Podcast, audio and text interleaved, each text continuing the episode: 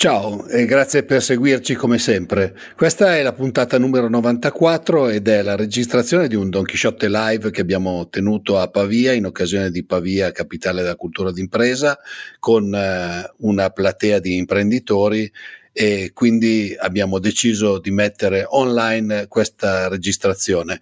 Vi ricordiamo che tutte le slide che sono state proiettate durante il live sono disponibili sul sito.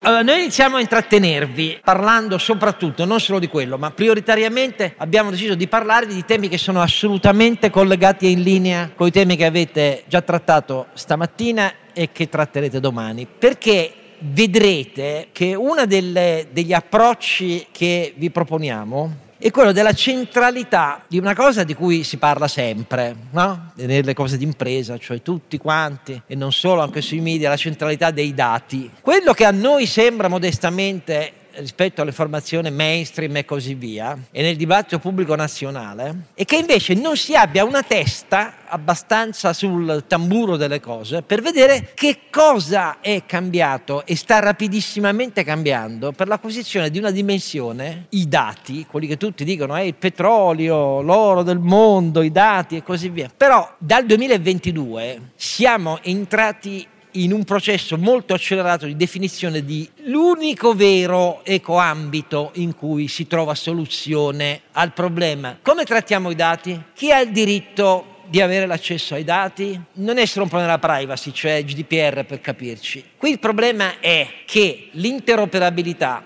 la tutela dei diritti, in questo caso parliamo delle imprese, non solo delle persone fisiche. No? Le persone fisiche hanno iniziato a essere investite dalle normative europee con le direttive PSD1 e PSD2, per capirci, che riguardavano solo i dati sui conti di regolamento dei pagamenti, solo quella roba lì, e il problema era la tutela dell'anonimato da una parte, la tutela dell'identità e della proprietà di quei dati e la tutela della privacy, era una specie di primo passo per costruire una dimensione europea di open finance con delle tutele. Ma la realtà è che dal 2022 la dimensione che era potenzialmente promessa nell'open finance europeo come ecoambiente, da disegnare con regole che fossero strutturalmente standardizzate e recepite da tutti i paesi europei, investe oramai più che direttamente l'impresa.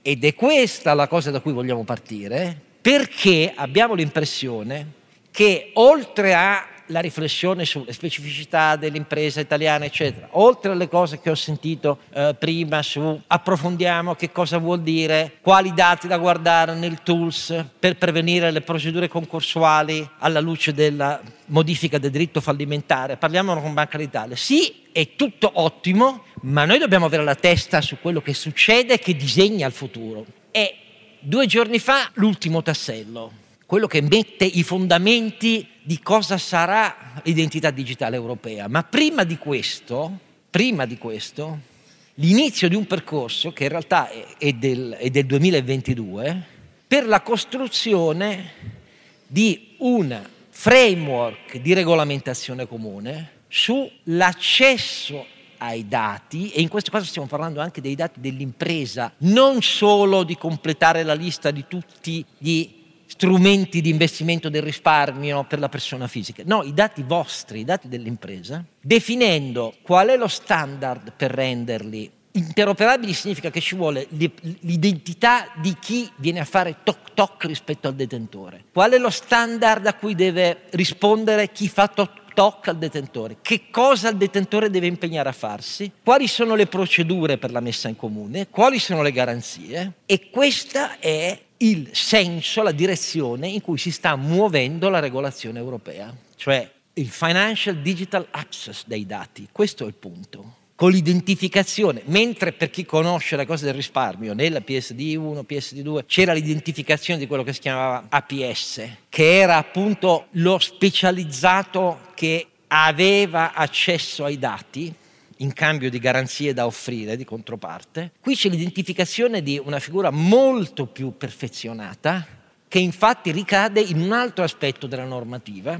che è quello dell'identificazione di chi diventa service provider di informazione di dati finanziari, cioè che ha accesso a questi dati delle vostre imprese, deve dare garanzie che sono rispetto all'uso che bisogna farle. Allora, queste cose qui non sono un futuro di là da venire, sono il futuro che sta avvenendo. Questa cosa qua ha enormi impatti perché vi rende in mano, e finisco questa introduzione, vi rende in mano gli strumenti per capire come piccola impresa e media impresa, come far cambiare la possibilità di accedere, realizzare, offrire ai vostri associati una possibilità di rating di filiera o di rete. Io sono un grande appassionato delle reti, parlerò a parte della questione delle reti, sono molto contento che negli ultimi triennio sono decollate perché tra il, dal 2019 al 2022 i contratti depositati sono aumentati di rete, sono aumentati del 40%, ormai siamo a 8.500 contratti con 15.000 imprese, ne parliamo dopo però. Il rating di rete, quello che in teoria deve fare rete impresa, che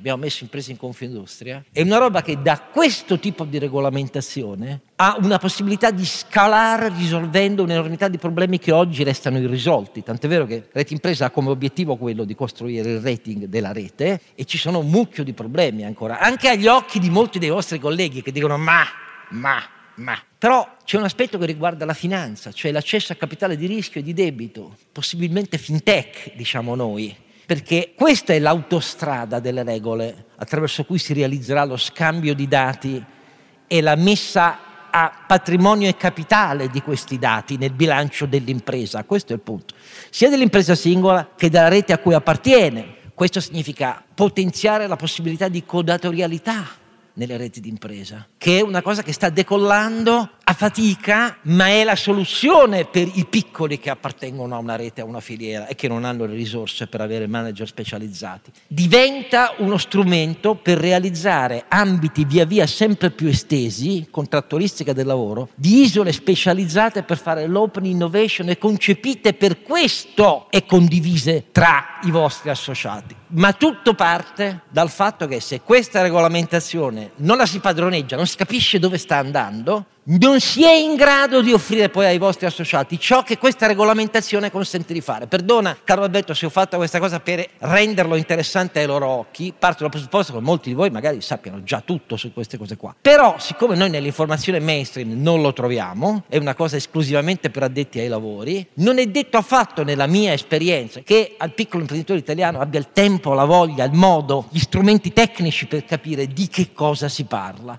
E quindi innanzitutto oggi abbiamo deciso di parlare di questo. Caro Alberto, entriamo un po' più nel merito. Sì, abbiamo detto stamattina che eh, ESG è un investimento, è un investimento certamente in cultura, in denaro e noi aggiungiamo, anzi ce lo impone l'Unione Europea, un investimento in dati digitali. Senza dati ESG rimane una chiacchiera. Con i dati partecipiamo a un processo di scambio. A me piace dire ai miei studenti che i dati sono come le figurine panini. Se non impari a scambiarle, eh, non finisci l'album. Eh, lo dico per quelli che magari non hanno proprio 18 anni, hanno qualche anno in più.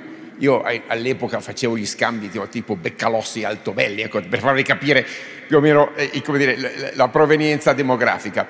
Eh, c'è un altro elemento, Oscar, prima di entrare nel quadro specifico, che è Industria 5.0, che non è lo scambio dei dati tra macchina e macchina, come era l'Industria 4.0. No? L'Industria 5.0 è lo scambio fra impresa ed ecosistema. No, caro Alberto, io parto dal presupposto che siccome non c'è più in legge di bilancio, era inutile parlarne. Eh. Sei un critico del governo, va bene. No, no, no, lo dico, se è vogliamo atta- accedere... È un attacco, è un attacco. se vogliamo accedere attacco. ai fondi dell'Unione Europea che partiranno nel ciclo legislativo del 2024, 2024, quando faremo le elezioni, noi dobbiamo già tararci al 5.0, il che presuppone un'impresa che apre allo scambio dei dati verso le eh, altre aziende, reti, verso le banche, verso i clienti finali. Lo scambio dei dati è il nuovo contratto di cittadinanza economica dell'Unione Europea, i dati digitali. Ficchiamocelo nella testa perché se fino adesso abbiamo considerato l'informatica un tema di ritenzione digitale del dato interno, sappiate che adesso dobbiamo classificare i dati fra dati confidenziali e quelli rimangono a noi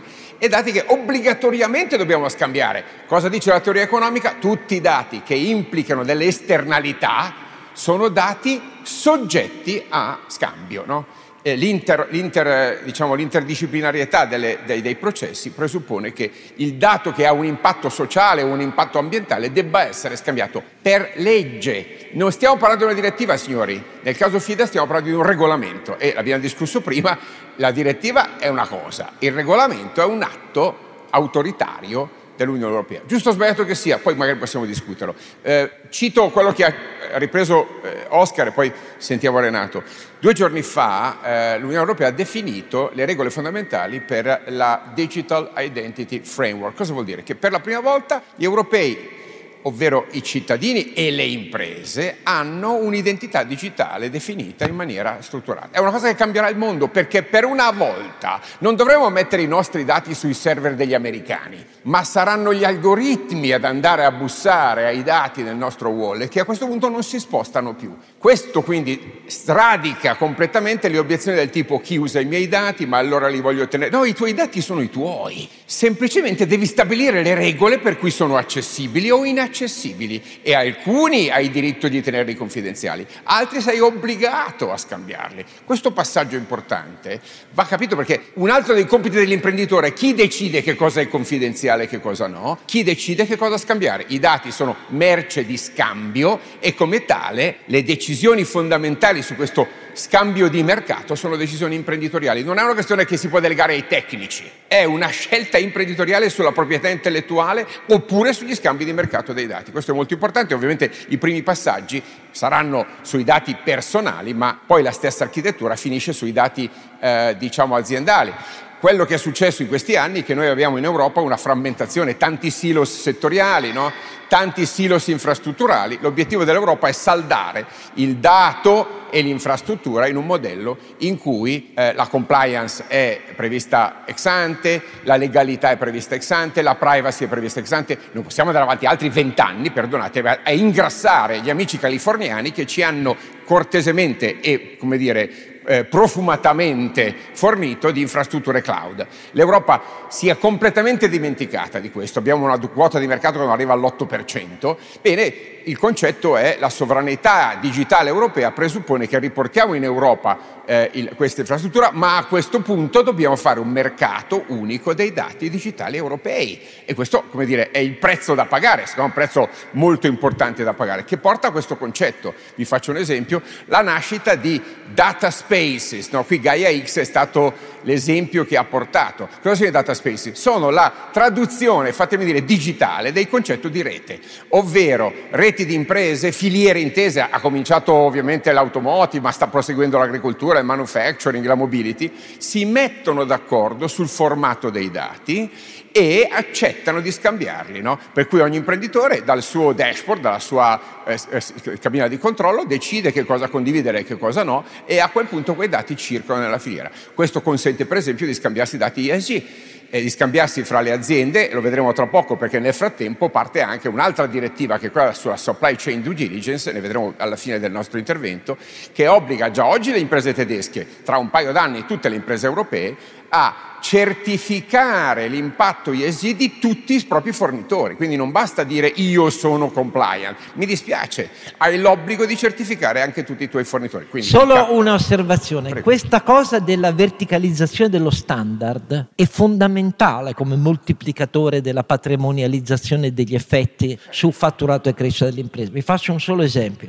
Quando, grazie all'Europa, abbiamo avuto regole... Eh, incisive sulla portabilità dei conti bancari, quelli dei sistemi di pagamento, oh, oh, oh, che cos'è che abbiamo scoperto?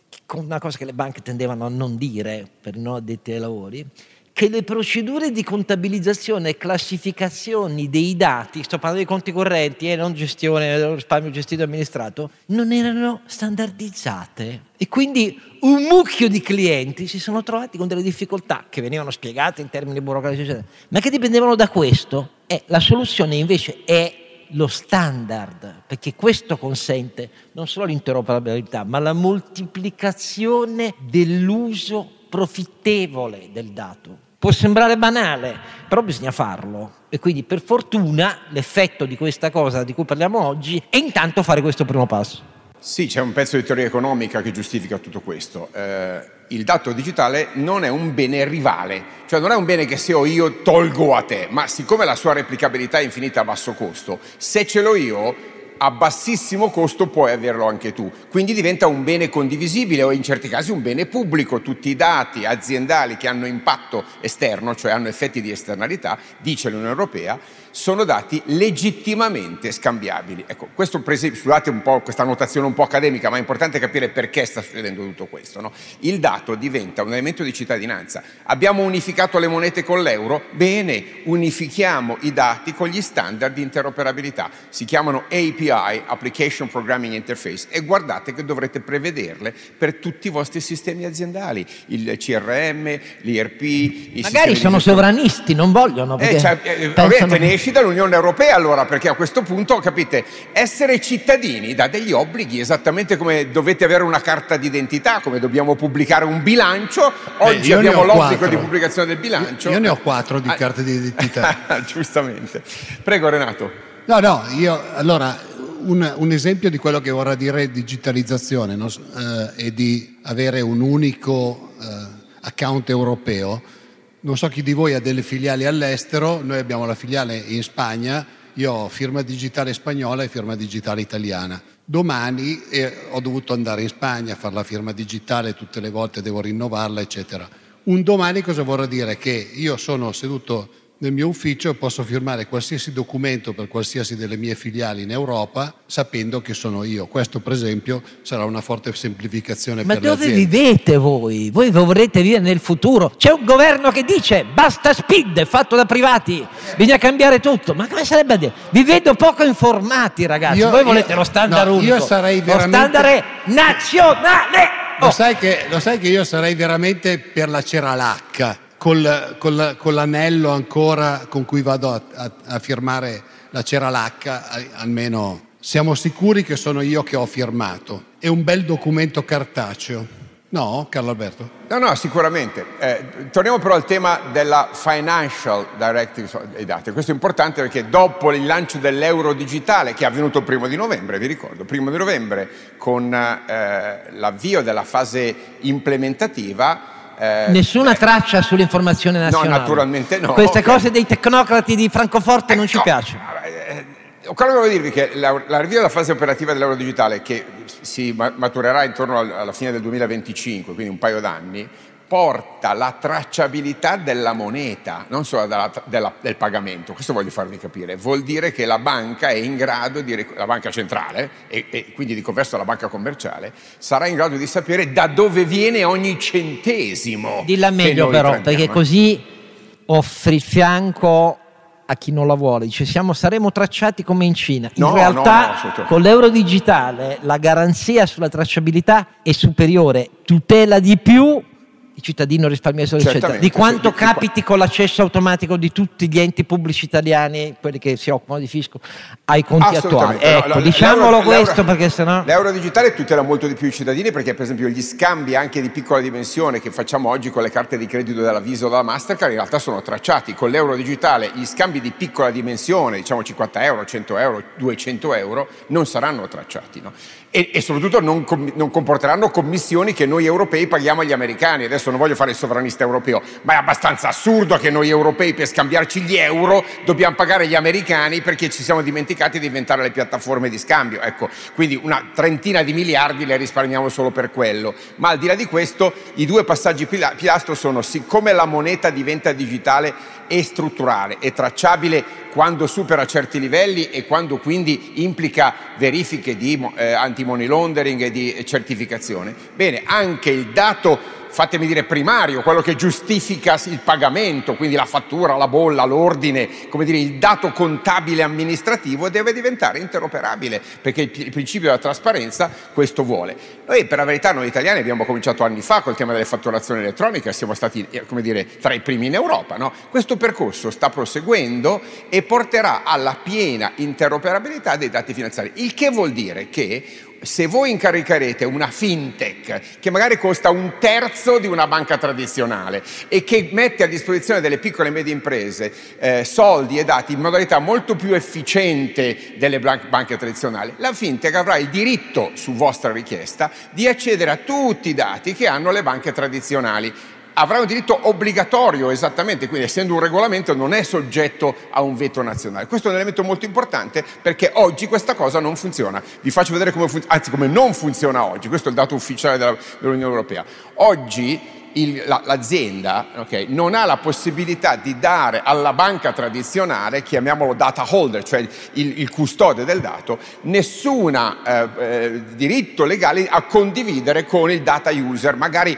una, so, una piattaforma di machine learning, una, un sistema di eh, artificial intelligence che possa utilizzare questi dati o semplicemente un fintech concorrente che ci dà capitale a più basso, eh, a più basso costo. Ecco, questa cosa non è possibile. Cosa vuol fare l'Unione Europea? Introdurre con questa direttiva, anzi scusate, con questo regolamento, quindi obbligatoriamente, il diritto da parte del titolare del dato, quindi dell'impresa, di imporre a tutti i titolari l'obbligo di condividere con quelli che decidiamo noi. Attenti, questo vale anche viceversa, vuol dire che siccome noi possiamo farlo, le, le banche si aspettano che lo facciamo e chi decide di non farlo finisce, non dico nella lista nera, ma certamente finisce nella lista dei non trasparenti. Hai un diritto, occhio che hai anche una responsabilità. Hai una possibilità in più, ma occhio che hai anche una, dire, un vincolo in più, un principio come dire, si chiama stigma, no? Se non lo fai, perché non lo fai? Comincio ad alzare il sopracciglio.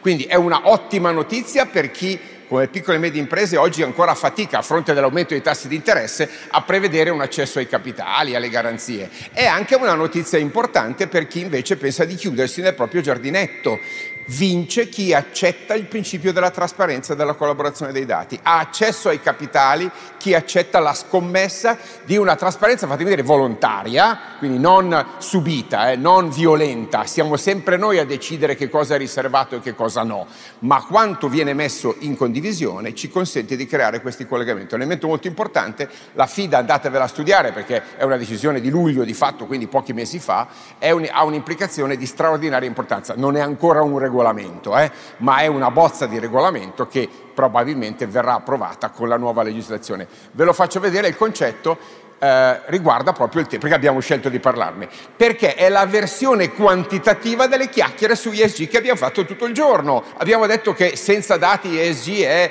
fatemi dire, una conversazione qualitativa, vero? A questo punto la, la di- conversazione qualitativa che rischia poi nella lettura finanziaria di, diventare anche un window dressing, eh? perché eh, c'è sì, anche sì, questo sì, aspetto.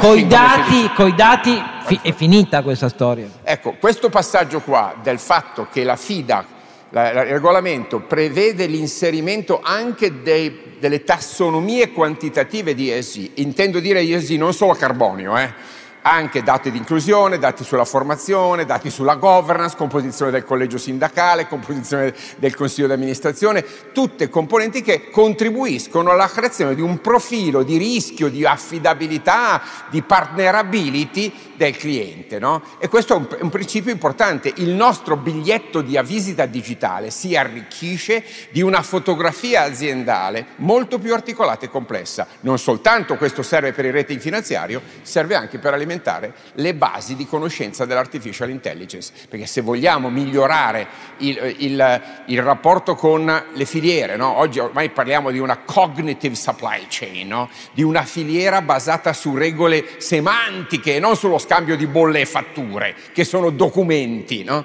Il passaggio dal documento, che è un formato linguisticamente povero, alla semantica, che è un formato ricco, fatto di senso e di valore e di valori, è un passaggio di fondamentale fondamentale importanza. L'artificial intelligence oggi ci consente di scrivere, per esempio, i principi di qualità che è, se volete, una rivoluzione rispetto a chi di voi ha vissuto l'ISO 9000, no? che era una compilazione, fatemi dire, molto, molto banale, per cui l'avete fatto, sì, l'avete appeso nel quadretto in sala riunioni, sì, ecco, dimenticatevelo.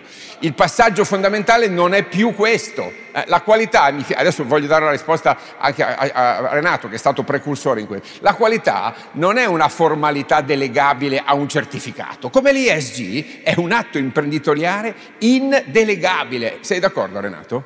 Beh, io sì, però non lo so quanto lo sono gli altri, nel senso che molto spesso le certificazioni per noi piccoli imprenditori sono diventate un modo per eh, avere qualche consulenza in più eh, da parte appunto delle, delle, aziende che cercano di fare consulenza. Sappiamo tutti che negli ultimi anni sono usciti una marea di regolamenti per i quali abbiamo bisogno di consulenti e quello è diventato un grosso business.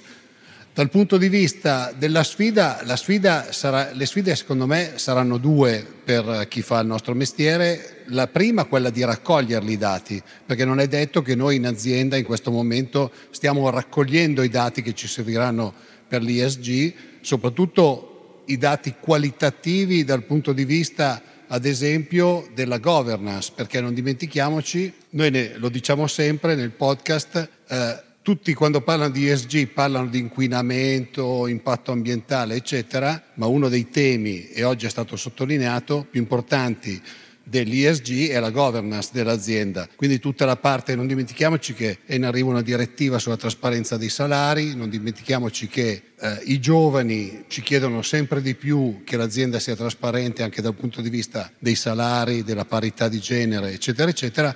E quindi tutti questi dati non sono così sicuro che li stiamo raccogliendo dal punto di vista qualitativo e quantitativo e che saremo in grado di metterli a disposizione di, almeno per le piccole industrie, metterli a disposizione di chi li chiede delle banche. Però Renato, tu mi dicevi della tua esperienza per esempio sulla certificazione della qualità ah, no, e sul rapporto fra imprenditore e consulente. La qualità non è che si può affidare a un consulente. Noi quando, noi quando è arrivato, ne parlavamo prima, il consulente della qualità mi ha detto, le ho mandato il documento, il classico policy della qualità da firmare e gli ho detto in che senso?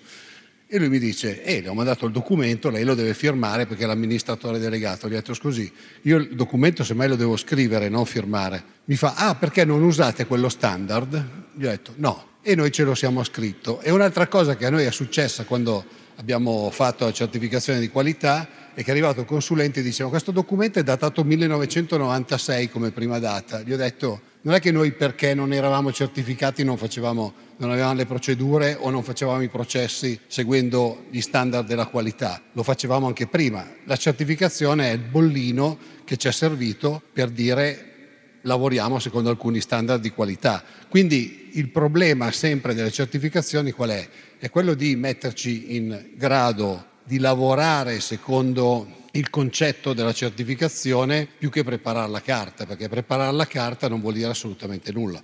Prego Renato. Eh beh, Oscar, prego. Da Renato e Carlo Alberto, noi di questo ci siamo già occupati in un podcast, però visto che siamo con loro oggi rifacciamolo. Questa cosa, Carlo Alberto, Renato, come impatta sulla preoccupazione che la nuova normativa europea chieda anche alle piccole, piccolissime imprese che fanno parte di catene di fornitura, che magari si approvvigionano all'estero, eccetera, eccetera, di diventare i guardiani della sostenibilità di qualunque pezzettino e vite che arriva? Perché questo è da mettere eh, in, in, in conto per il futuro e io sono liberista ai miei occhi è una cosa abbastanza spaventosa come onere, nonché impossibile per molti paesi di provenienza poi degli input di produzione. Questa cosa ha un impatto anche su quello? Oscar, certamente ha un impatto, fammi dire, visto che vuoi fare liberista, che questo è protezionismo sotto mentite spoglie, è un modo elegante... Quello di quest'obbligo. Esattamente, sì, eh, sì, ho capito. Sì. Però eh. significa per molti di loro che devono rinunciare a forniture convenienti. Eh? Ah, sicuramente. Chi e che negli pensa... anni non sono diventati gli standard di qualità come erano 30 anni fa, ma sono saliti nella catena del valore. Eh? È, è, così, e la verità è che chi di noi ha accettato di mettere la polvere sotto il tappeto dell'outsourcing, dicendo le produzioni inquinanti le facciamo fare ai cinesi, ai turchi o agli indiani e adesso quel gioco è finito, signori. Adesso poi vi spieghiamo perché la, la, la, direttiva sulla supply chain due diligence non consente di giocare a rimpiattino e non basta dire ma io non inquino, eh, lo fai fare ai tuoi fornitori, bravo. Eh. Quindi oppure, questo tema qua della responsabilità non è più dell'impresa, la responsabilità sociale è della filiera. È sbagliato parlare di impresa. Oppure se vuoi inquinare fai direttamente la, l'azienda all'estero, la sposti là e fine della storia. Que- questo, voglio... questo, è il grande rischio che abbiamo in questo momento, secondo me, che se noi continuiamo con le, con le direttive europee a fare un, un sistema per cui noi siamo controllatissimi, nel frattempo parlo per il mio settore, arriva dalla dalla Cina la qualunque a dei prezzi con cui, vi faccio solo un esempio, noi facciamo motori a due tempi. Motore a due tempi per entrare all'interno delle regole attuali Euro 5 di inquinamento ha bisogno di catalizzatori come, come le automobili. Un catalizzatore costa 12 euro. Voi spiegatemi come possono i cinesi dire che ci mandano delle macchine certificate a 50 euro. tutta la ma- cioè a noi costa 12 euro il catalizzatore, tutta la macchina ai cinesi la vendono a 50. Quindi un decespugliatore, per chi conosce le macchine a giardinaggio, macchine di questo genere. Quindi è evidente che in, in Europa in questo momento sta arrivando di tutto e quello sarà un modo per cercare di avere un po' di protezionismo però ci devono essere anche poi i controlli. Caro sì, adesso, adesso magari ne parliamo perché nel frattempo a ottobre è scattata anche la Carbon eh, Border Adjustment Mechanism, di cui voglio parlare perché è ovviamente eh, dire, la tassa che pagherà il cinese perché non ha denunciato il CO2 che è incorporato in quel motore. Eh, poi misurarla non sarà facile, voglio dire, però i passaggi questi sono. Fatemi dire una cosa che abbiamo anticipato stamattina, voglio ribadirla. No?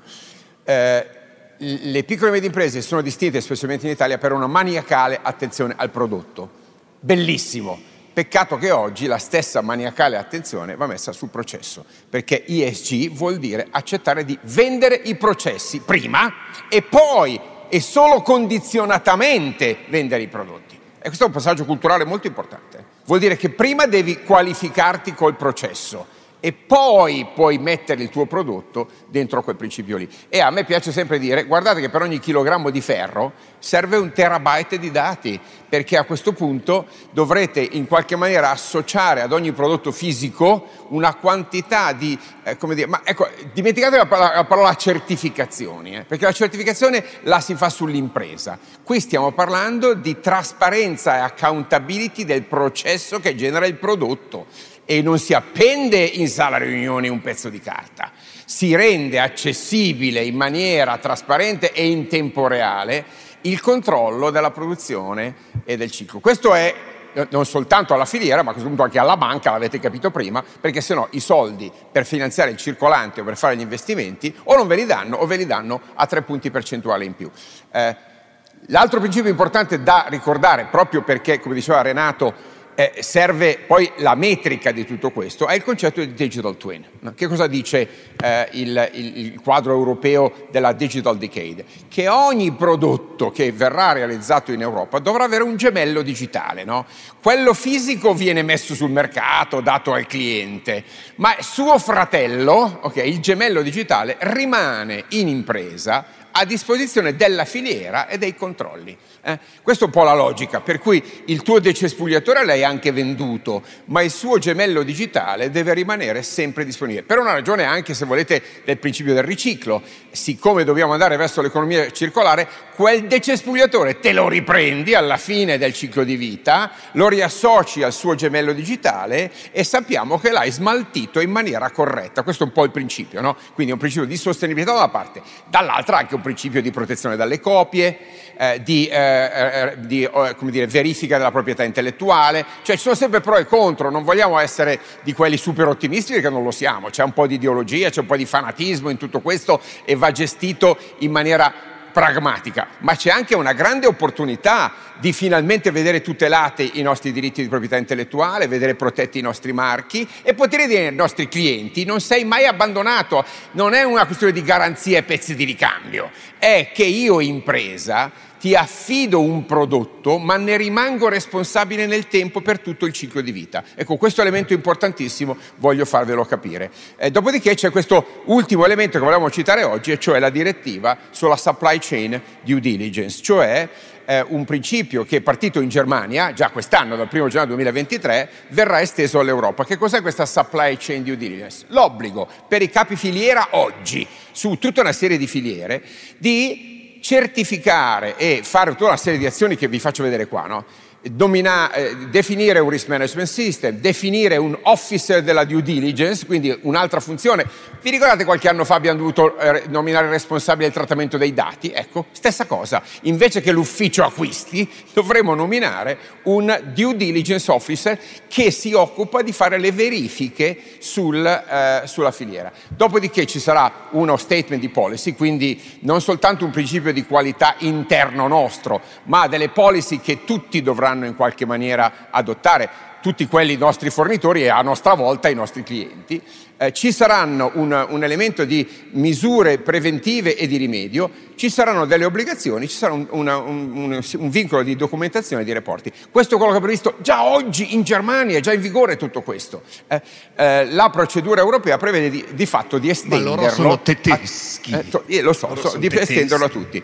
Questa cosa comporta che cosa? Che di fatto il concetto di vendor rating eh, dovrà includere tutti i nuovi criteri ESG. Eh, torno indietro un secondo per farvi capire, questo ciclo qua no, della, della due diligence obligation eh, rivoluziona il concetto di cliente fornitore. Siamo sostanzialmente corresponsabili con chi sta a monte e chi sta a valle di una trasparenza, una verificabilità, anche perché le multe per chi non rispetta queste cose sono colossali sono colossali. Quindi non è più una cosa, fatemi dire, mm, sì, facoltativa o, o, o, o se volete consigliata, è un obbligo e questo va a creare le basi per poi quello che è il carbon adjustment mechanism, no? quello che a me piace chiamare eh, la seconda grande certezza nella vita, cioè sapete, ci sono certezze, tre certezze della vita, la morte, le tasse e le direttive europee sulle nuove tasse. No? Su questo possiamo stare certissimi. Della... Grazie Paolo. No? Eh. Non erano previsti gli applausi, ma il concetto è questo. Um, il, il, passaggio fondamentale è che di fronte a tutto questo, cioè, o facciamo morire i nostri imprenditori sotto una cappa di uh, vincoli di compliance, che è un rischio, scusate, che l'Europa sarebbe suicida a fare tutto questo, eh? Posto che chi si oppone in un certo senso verrà espulso, come abbiamo detto prima, la sanzione più efficace per chi non capisce questo genere di evoluzione è la perdita dell'accesso al mercato. Questa è la sanzione più efficace. Non è una questione di multe, sei fuori, sei fuori da, dallo schema. Eh, ovviamente l'Europa non può essere un giardino incantato in un mondo che continua a farsi gli affari suoi, perché se no mi arrivano dei spogliatori a 50 euro quando un pezzo me ne costa 12. Quindi cosa dobbiamo fare? E qui, come dire, dal primo di ottobre è partito un altro principio, no? E siccome non possiamo chiamarli dazi perché non è liberale, caro Oscar, adesso li chiamiamo adjustment. No? Vedete il potere della parola, è fondamentale. No? Eh, eh, chiama, eh, la tassa sugli extra profitti, queste cose che si inventano. Allora, cosa, cos'è l'adjustment? È fondamentalmente un principio per cui eh, dal primo di ottobre eh, è cominciata la fase di studio e di raccolta dati eh, è fondamentalmente una forma di blando protezionismo vestito di verde per compensare quelle asimmetrie spaventose di cui parlava Renato, cioè non posso competere con qualcuno che ha dire, dei costi di produzione perché non incorpora le esternalità, giusto per farvi capire, in una tonnellata di acciaio prodotto in Europa ci sono due tonnellate di carbonio, in Cina ce ne sono sette e mezzo. Eh?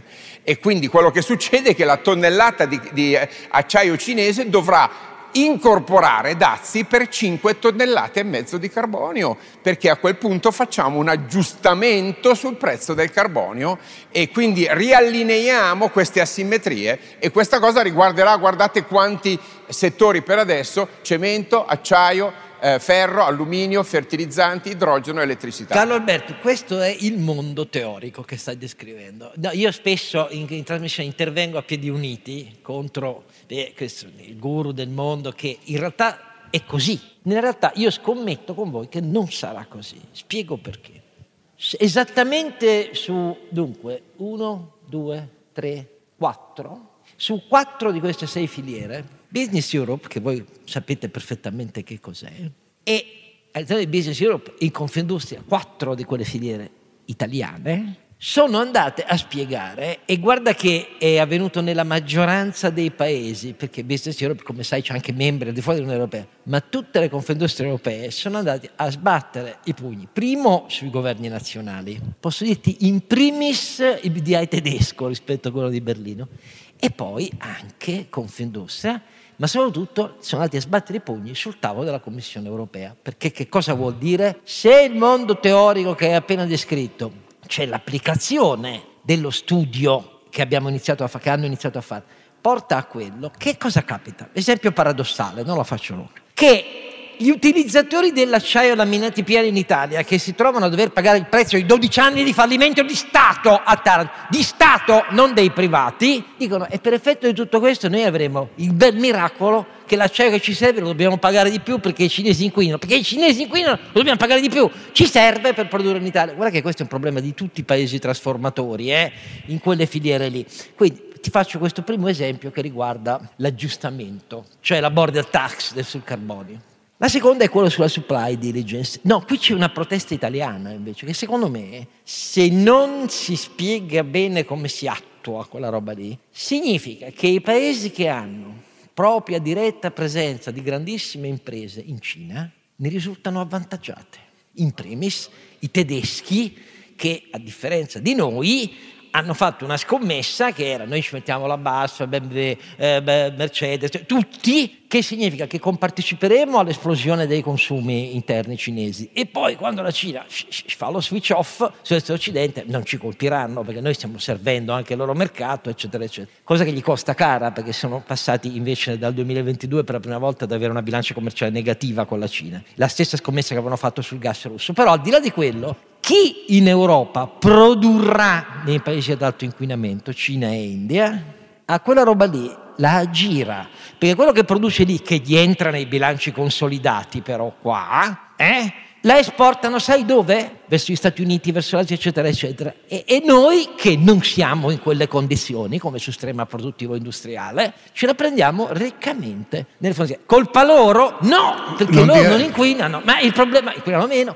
Eppure quella è una roba che rispezza il mercato unico e la parità di concorrenza tra sistemi industriali. E questa è una cosa che a me, da liberista, mi rompe abbastanza i coglioni. Scusate se ve lo dico.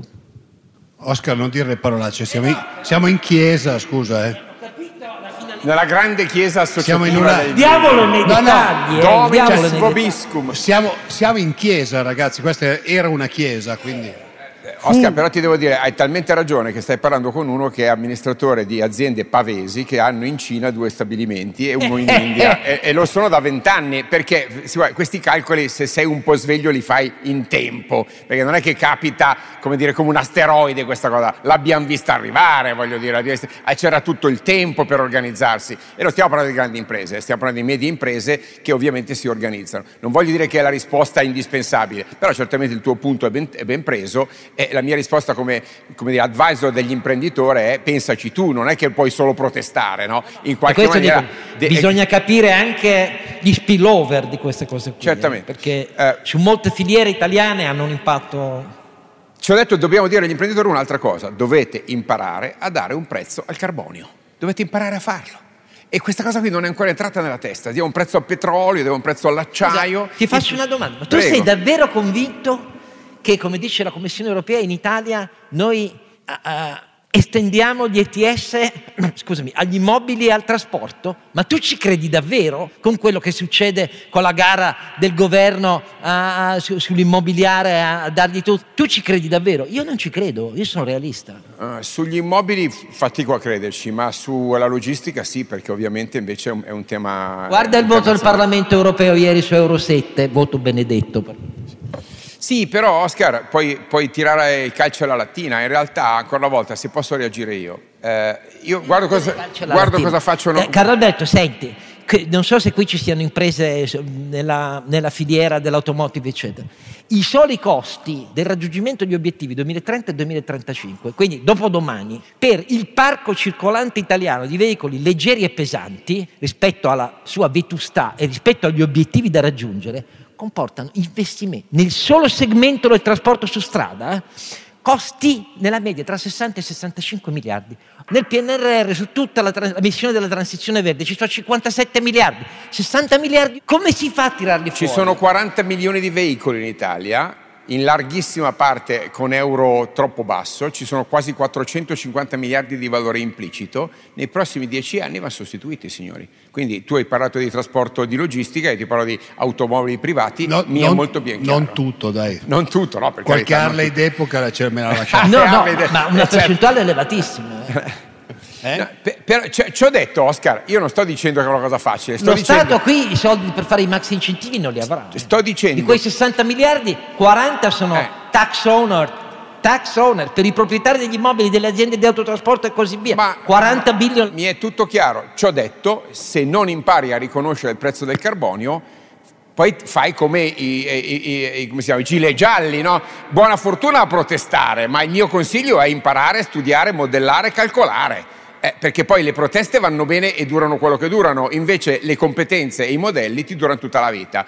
Allora il prezzo che dovete imparare a studiare è questo, perché su questo prezzo defi- si definiranno le ragioni di scambio in Europa e col resto del mondo. Ora, la mia tesi è che l'Europa non si vuole suicidare. L'Europa vuole fare un salto, no? leapfrogging si chiama, di tecnologie, in modo tale da div- posizionarsi come il luogo dove poi verranno esportate le tecnologie sostenibili nel mondo. No? Certo avremo dieci anni di grandi difficoltà, Oscar, sono d'accordo, ma l'idea molto francese è che se acceleriamo, quando il mondo ci sarà costretto a chiederci le tecnologie sostenibile dovrà comprare da noi, che è quello che hanno fatto i cinesi col solare, con le batterie 15 anni fa e che noi vogliamo in un certo senso copiare alla nostra maniera, in maniera meno autoritaria. Per cui io ci leggo una strategia un po' cinese, cioè anticipiamo i cicli di sostituzione tecnologica creando in Europa delle filiere di industria sostenibile con tutte le difficoltà del caso. Comunque vada la questione politica, il, eh, professor Canavafè vi ricorda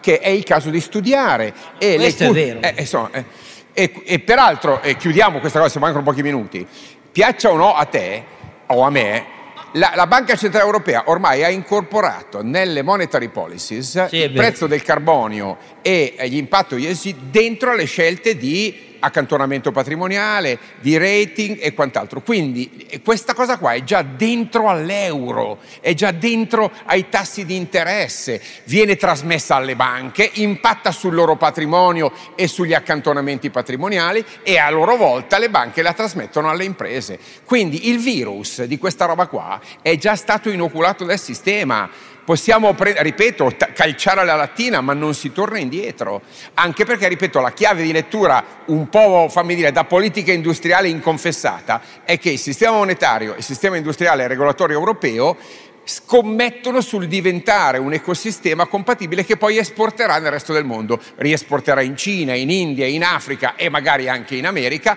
la quale se ne è accorta e con l'IRA alla fine sta in un certo senso imitando la strada eh, eh, europea, certo con mille miliardi invece che un terzo e con una politica federale invece che 27 politiche di Stato. Che significa economia no, di scala, eh, con 27 politiche fa, industriali fa, non ci sono. Fa certamente la differenza. Guarda, io chiudo qua e poi sentiamo cosa dice Renato Senato dicendo che per quello che mi compete dico agli imprenditori dammi tre parole.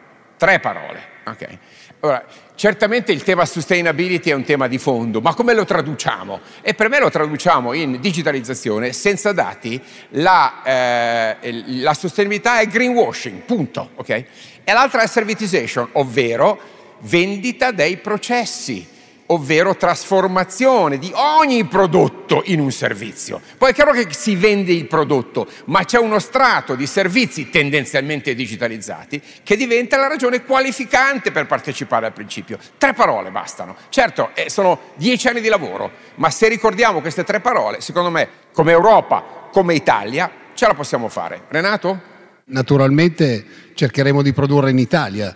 Diventerà sempre più difficile produrre in Italia, però dobbiamo cercare di trovare il modo per farlo. Eh, il modo sarebbe quello di fare delle aziende più grandi eh, che si fondono e fanno un po' di cose, però in Italia è sempre un po' difficile perché ognuno di noi vuole essere padrone a casa sua e quindi eh, se io devo dare un consiglio, io ci ho provato, non ce l'ho fatta, ahimè, eh, se io devo fare un consiglio è cercare di fare dei gruppi più grandi e cercare di fare delle economie di scala anche noi, perché naturalmente la sfida dei dati è una sfida che una vera PMI ha difficoltà V- vero, però c'è sempre la leva dell'apertura del capitale, tu lo sai perché lo hai fatto e io voglio ancora raccomandare agli imprenditori di prendere seriamente in considerazione questa ipotesi. L'ho fatto anche un po' in conflitto di interessi, visto che faccio private equity al venture capital, ma è chiaro che questa cosa comporta non solo denaro, ma innesti di managerialità, innesti di governance, disciplina,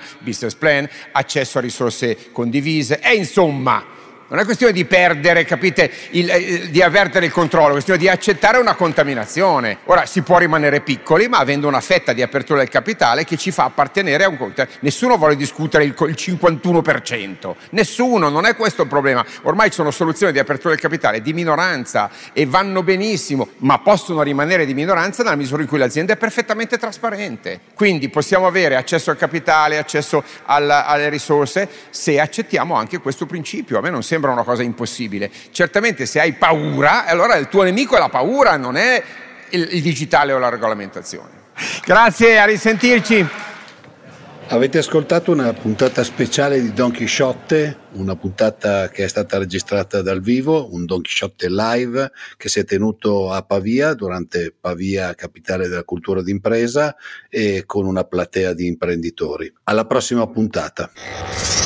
Don Chisciotte è un podcast autoprodotto da Oscar Giannino, Carlo Alberto Carnevale Maffè e Renato Cifarelli in collaborazione con mdeaudio.com. Per la pubblicità scrivete a info at donchisciottepodcast.it. La sigla e le musiche originali sono incise dalla famiglia Bonfiglio, l'autore è Michele Novaro. La copertina è di Simone Angelo Ferri e non ci sono autori perché andiamo rigorosamente a braccio, mentre le uscite sono regolari nella loro irregolarità.